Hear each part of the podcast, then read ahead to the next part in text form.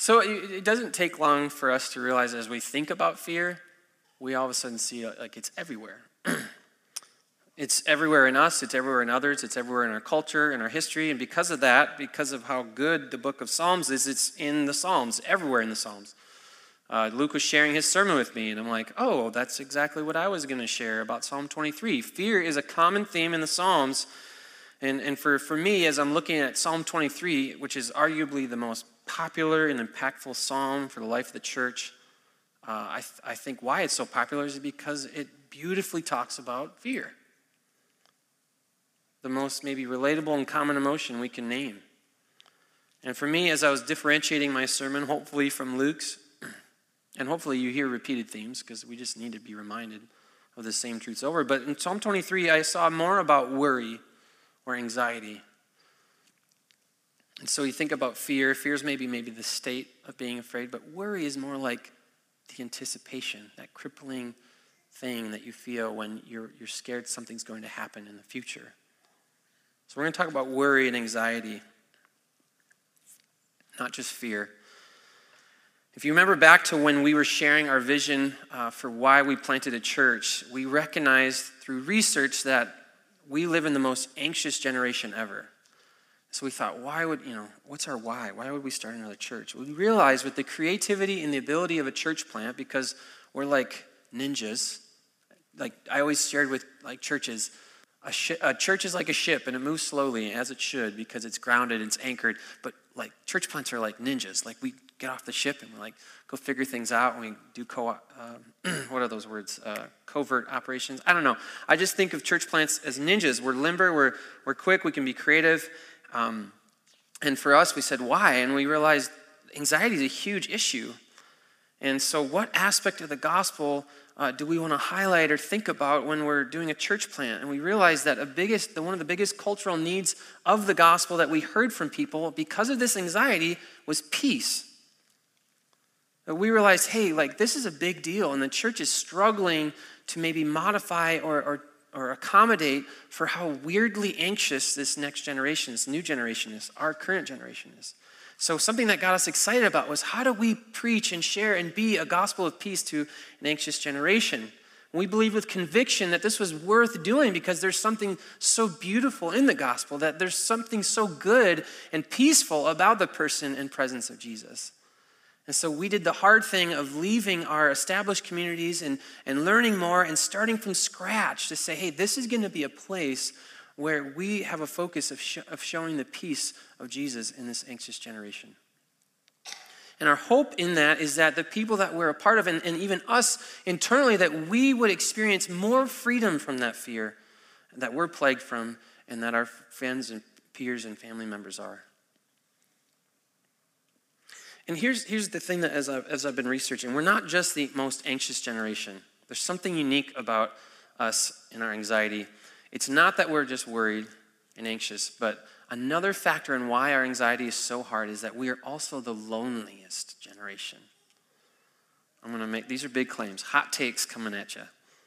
Uh, they're finding that there's, there's theory. I was listening to a recent podcast that they, they were looking at um, why mental health is so uh, such a big issue right now is that uh, at the same time of the digital age, where our social connections uh, are, let me rephrase this. At the same time that we're we have tons of information and we're hyper aware of all the things that could go wrong and have gone wrong and are going wrong this brings our anxiety. At that same time we have the information that is our like stimulus for anxiety.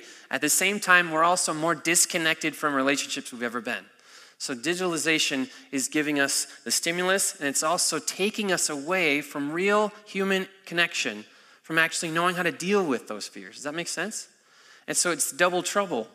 We're, we're the most anxious because of our awareness, but we're also lonely. We don't have the benefits of real community for that support that we need. So, this podcaster was saying, hey, uh, this is a problem. Um, even though we celebrate in the information age that we are finding out all about the corruption and the injustices of institutions. We're finding out like, hey, this thing about my family that I grew up in, that's not okay. I need to get away from that. I need to be set free from that. I need to be in a healthy, safer, safer place. Or that thing about the church that they've done wrong or said or done to hurt people. I need to get away from that. Because I know my, this information, I'm now going to retreat. I'm going to be isolated. I'm going to be away from the oppression, the, whatever we label the wrong things about institutions. We do this with the government, right? Certain people get elected on this thing, like the government is corrupt. We don't trust them. And what, what happens, this podcaster was saying, and he, I kind of apologize for being a part of this, is that even though people are liberated from the injustice, the oppression, the, you know, the, the groupthink of communities, even though they're set, they're, they're set free from that, he said the net loss of being away from community, Uh, he said the loss of being away from community is maybe even worse than being a part of imperfect institutions. Does that make sense? So, our information on institutions, the church, our families, the government, social groups, has led us to get away from them. But in getting away from them, we're losing out on our ability to know how to interpret that which we're afraid of. His theory was that this is what, this is a huge part of why our generation is so psychologically unstable that throughout all of history, we've always had a village, a community, a family to interpret the world and support us through our anxieties. And so now we're seeing the highest level of suicide rates, ideation, and depression. And I don't have to convince you guys of this. A lot of, a lot of people that, that go to a church, look for a church, they're experiencing crippling anxiety. Many of you in this room maybe have struggled with, with worry, fear, and anxiety. And that's actually why you showed up at City Church because you felt like, hey, this is a place of peace, a place where I can bring that. You realize how lonely it is. And So today we're gonna we're gonna dive into that just a little bit because this is a sermonette. Remember, uh, we're gonna dive into uh, what taking our worry to God looks like and getting a new perspective in Psalm 23. So pull pull up Psalm 23, and we're gonna bring our worry and our fear. Uh, what we've been doing as you as you as you uh, get that ready, I'll just share what we've been in is a series uh, called Real and Whole Selves, where we look at uh, chapters of the book of Psalms and we realize we get to bring all of our emotions to God and, and get our perspective changed, our reality changed by that outlet. Not, not venting it out into other people and using people as crutches, not internalizing it and it causing hurt and pain and uh, repression inside, but we're getting it out and we're getting it out to God. And so we're going to look at worry. How do we what do we do with our worry? How do we connect with God? And how do we have victory over it? So pull that up and uh, let me just pray for us. God, I pray that uh, we would see you as our shepherd and that we, through your word and through community, would know what to do with our worry. That you would show us who you are, show us how good you are, show us the reasons that we can choose not to be afraid. We don't have to convince ourselves illogically of being happy because that's, that's good to do, but that we would know who you are. And because of it, that would calm our souls from worry. Amen. All right, Psalm 23. We sang about it. Let me just read this in the ESV. The Lord is my shepherd. I shall not want. Another translation says, I shall not worry. Verse 2 He makes me lie down in green pastures. He leads me beside still waters. He restores my soul. He leads me in paths of righteousness for his name's sake. Even though I walk through the valley of the shadow of death, I will fear no evil, for you are with me. Your rod and your staff, they comfort me. You prepare a table before me in the presence of my enemies. You anoint my head with oil, my cup overflows. Surely, or as another translation says, only goodness and mercy shall follow me all the days of my life, and I shall dwell in the house of the Lord forever. God's word. So we approach this text with a what do we do with our worry? And from right from the first line, we see that David is narrowing down on this very thing. He says, The Lord is my shepherd, I shall not worry, I shall not want.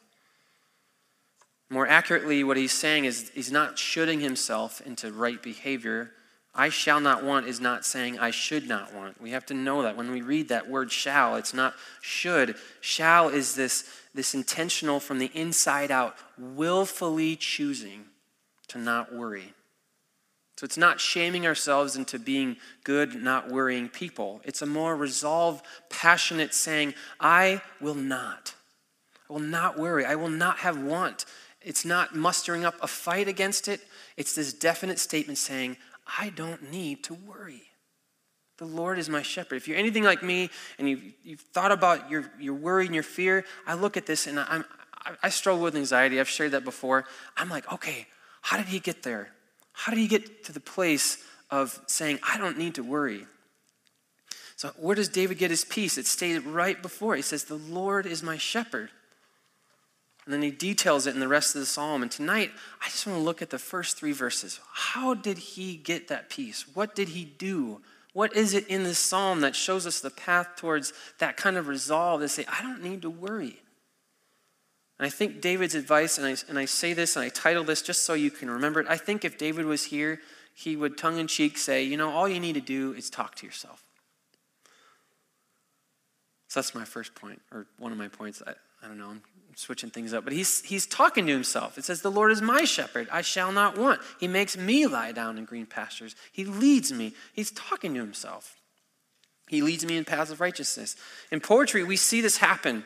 He's writing to himself He's the person he's talking to. And so I'm just saying, as, as, a, as, a, as a lover of the Psalms, as a fellow uh, Jesus follower with you guys, it's clear to me that even though it sounds weird or looks weird, David's doing something very intentional about talking to himself. And you may think this is silly, but think about it like this. You know, we're complex beings.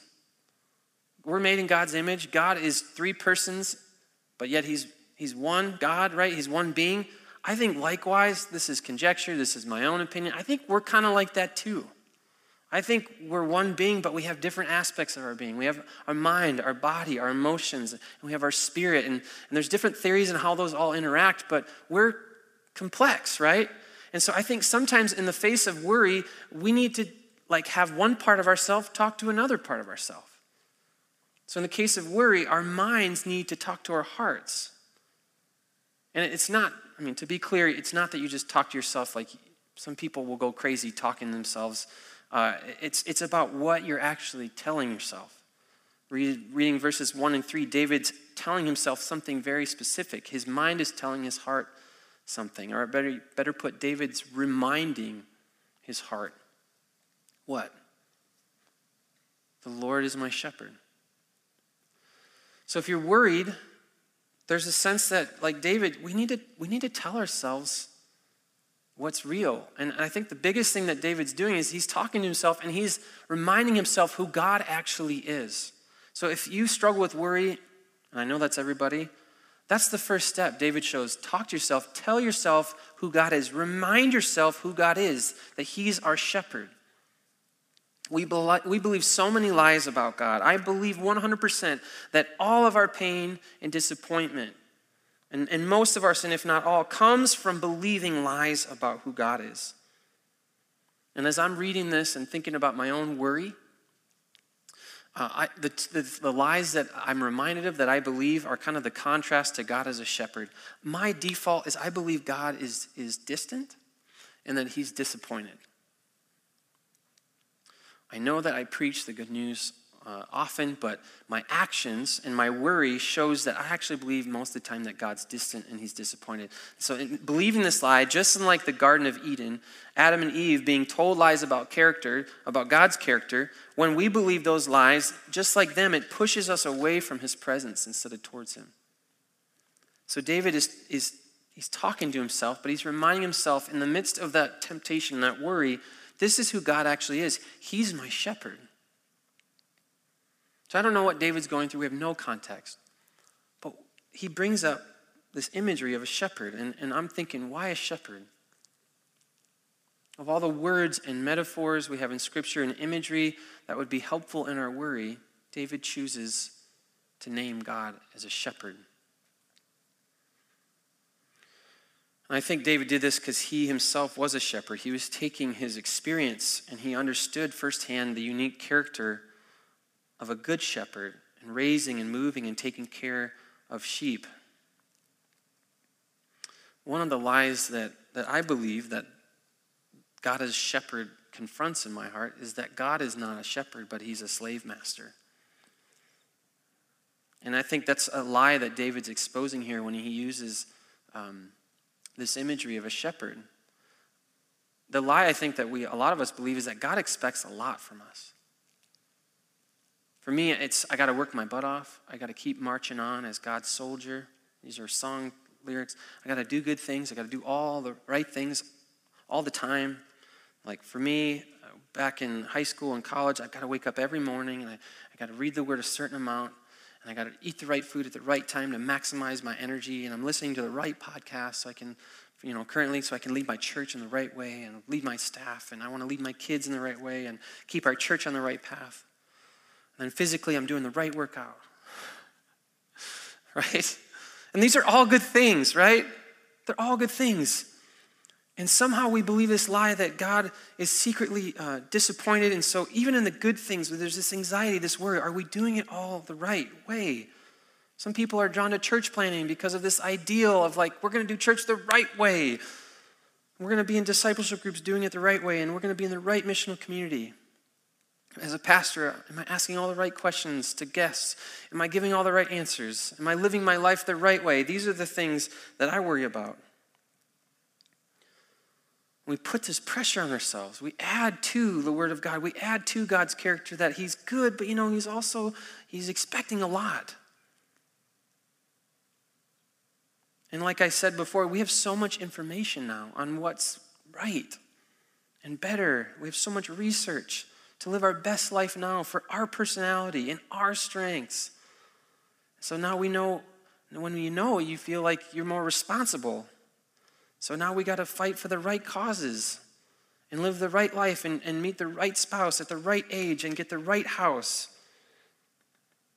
So we make the right amount of money so that we're on the right path. Does anyone relate to this? Like, this is some of my, as I'm thinking about this, this is my inner dialogue. And for me, like, I'm constantly measuring is my progress like Am I, am I making the right progress?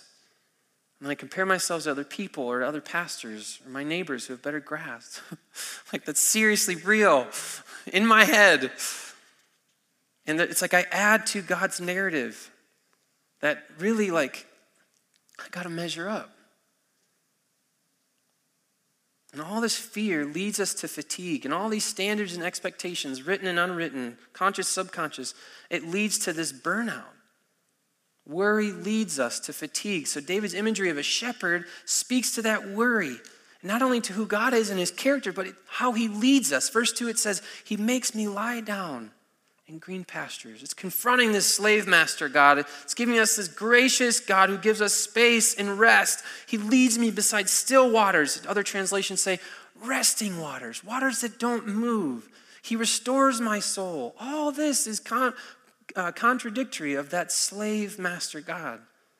And David is showing us an insight to finding peace when worry arises. We have to talk to ourselves and we say, This is who God is. This is how our God leads. He leads us to rest. He leads us in rest. He leads us out of rest. And we know that in that rest, we, verse 3 says, we're in the right path. And so if we're worried about, am I, am I doing the right thing? Am I, am, I, am I in the right place at the right time for my age? But the, what, it, what it shows us here is like, here, we're in the right place, we're in the right progress when we're in God. He doesn't care. That's the right path when we're resting in Him. That's the point of His pursuit of us. And that's when the worry dissipates. So, no matter if you're married uh, or not married, employed or not employed, or employed in a job that doesn't feel like meaningful, no matter where you're at in your retirement, if you don't even know what that is, or if you should have one, like no matter what, the right path is when you see His plan and expectation for your life is not some prescripted American dream, but one that you operate out of rest in relationship with Him. And I kept reading this. I said, man, he's so good. He's so good that verse 2 says, He makes you rest, He makes you lie down. Where you get to see in nature this, this imagery of still water where you get to just stop moving and stop worrying and you see this visual aid of this still water.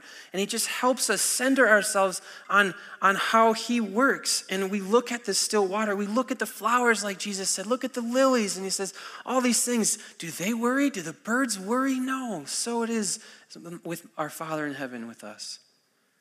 So david's giving us this aid. This is who god is He's not a slave master, he's a shepherd. He gives us space and he gives us grace and he makes us lie down. This is good news.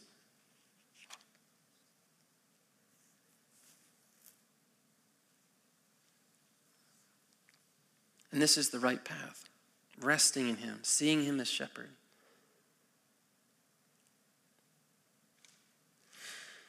And for me, I'm like writing this sermon today, and I'm oh, what about this? What about this? What about that? I thought about what about the rules and what about living a holy life? And aren't we supposed to fear God and glorify Him in all that we do so that on Judgment Day we feel like we've earned enough by our good things we've done and the pace we kept for Him to finally say, Well done, good and faithful servant. A lot of us Christians say with our mouth that we don't believe in a works based salvation, but in the anxiety pace of our life shows that we believe that is how we get saved. That is how we earn delight and favor and acceptance by God. Our anxiety shows us that we believe in works salvation. We believe if we keep the right behavior, that that's what keeps our world running. That that's what keeps our okayness with God running. And I, I know this because I'm a recovering legalist. Sharing a Harry Potter illustration was a big step for me. I was not for Harry Potter growing up. I was in a culture in Christianity that said that was demonic and sinful. And so just sharing it was a, seriously, it was part of like a big step. I'm currently watching the movies. I don't have patience for reading.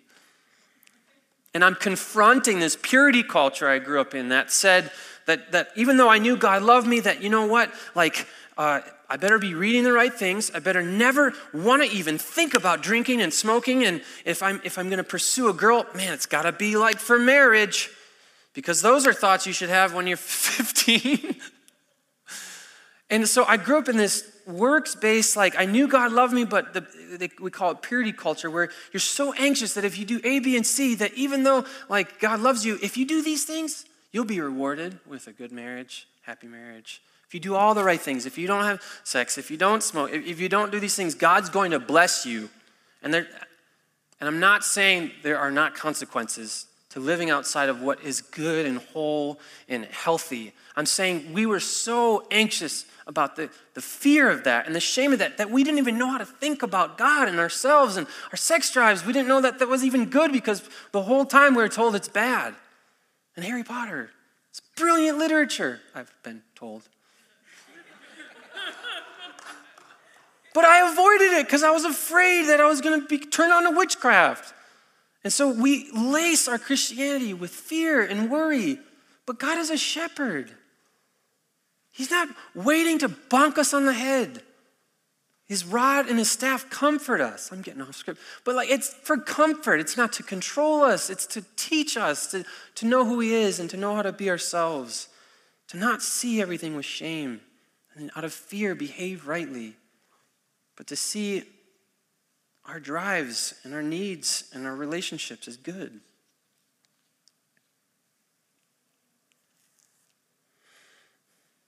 So just think about it. I just challenge you with that. You're, you're gonna, you know, there's gonna be people probably email me like, what do you what do you mean? We're not supposed to like strive to be, you know, yes, we are, but out of love and out of joy and out of appreciation for God, that inspires the works that He wants. He doesn't want us out of shame and shoulds to, to be anxiously working for Him. You wouldn't want that for your kids. You want them to know that you love them and for them to obey you and to do the right things because they know that you care for them. They, you know that, and that they know that you ask and, and command these things for their own well being, not because you're trying to control them. So, this is who God is. He's not a slave master, He's a shepherd, and He leads us in a way of rest.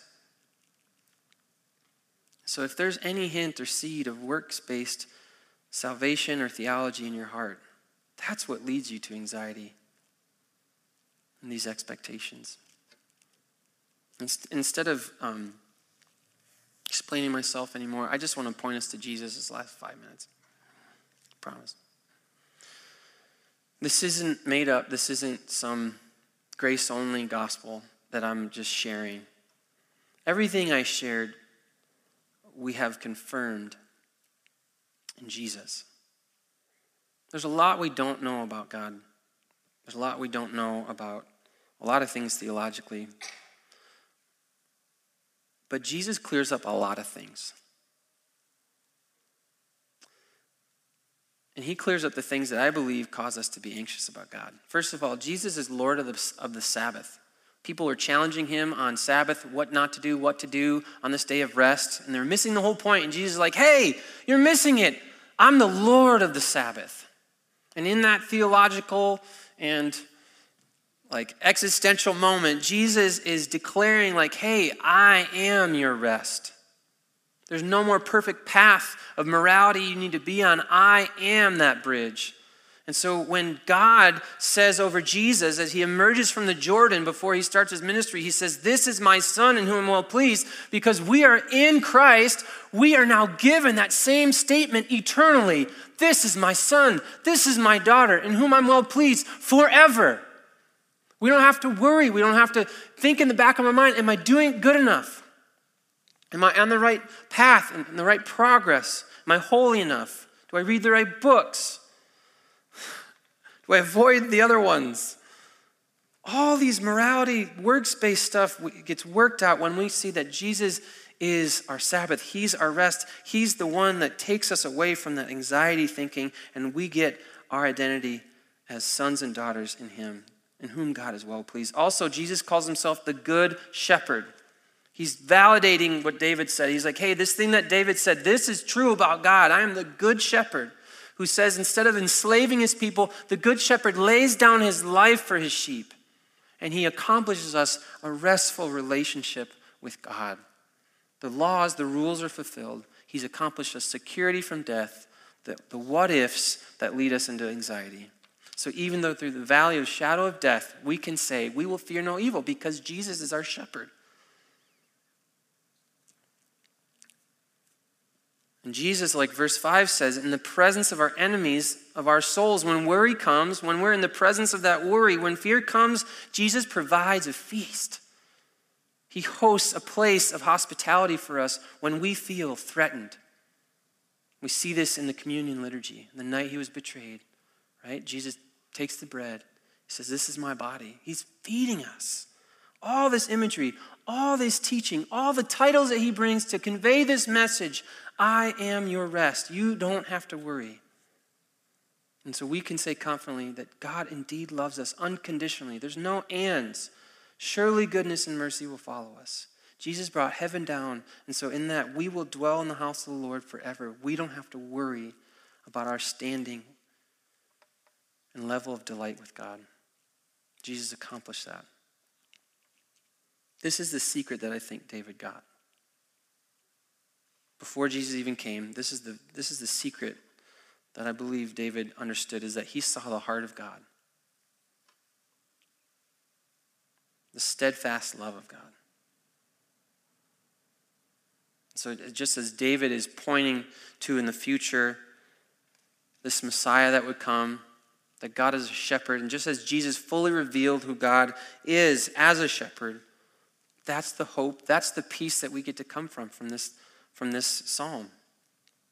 It's something that we deeply need, that we that we can as we confess we are so deeply afraid of God, we're afraid of failure, we're afraid of each other. We're afraid of ourselves and what we're capable of. And all these fears are confronted and healed in Jesus. Because Jesus is our shepherd.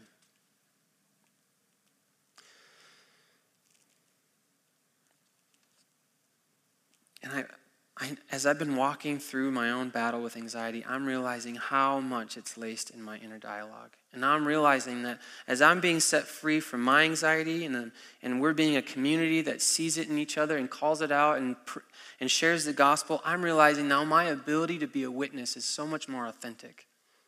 Now I'm free to love my neighbor and, and my network or serve a need in a community, freer at least from the anxiety of, of when we're worried, when we're doing outreach and witnessing and sharing the gospel, it doesn't work. We have Google now. We can't just threaten people they're going to go to hell and expect them to come to church. Like people have questions and they realize fear isn't really like a great way to start a relationship. And so if we're anxious about the way we talk about God, like it comes across as so ineffective and unfruitful. But as we know in, in the peace that God is the one who saves, as we are being set free from that fear, we can fearlessly and anxious free share without any expectation with people.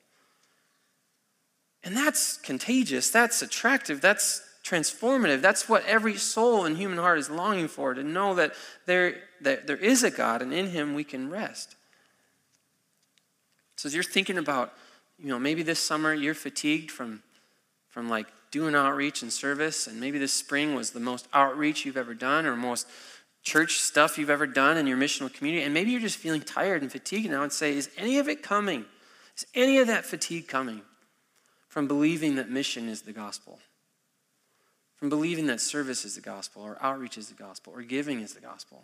Is any of that coming from that? Because if it is, that is robbing you from any joy, energy, fruit. Mission is not the gospel. Mission flows out of the peace of the gospel. Without that, we can't sustain it. So, this summer, our goal, and the rest of this, this month, our goal is to simply enjoy God and each other. And so, enjoy this attribute of God. He's a shepherd, He makes us rest. He brings us by calm waters so that we can see who He is and see that we are okay.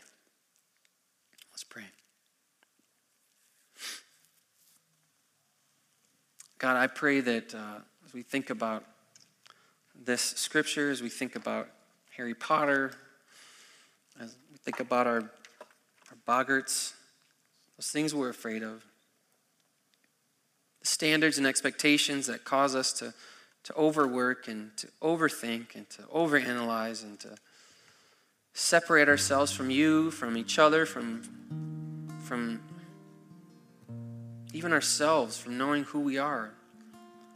Pray you would uproot that worry, you'd confront it, that you'd show us who you really are, that we would not see the world as this thing that we have to conquer and do everything right in because we're afraid of you, because we think you're a slave master. Help us embrace uh, the nature of who you are as a shepherd.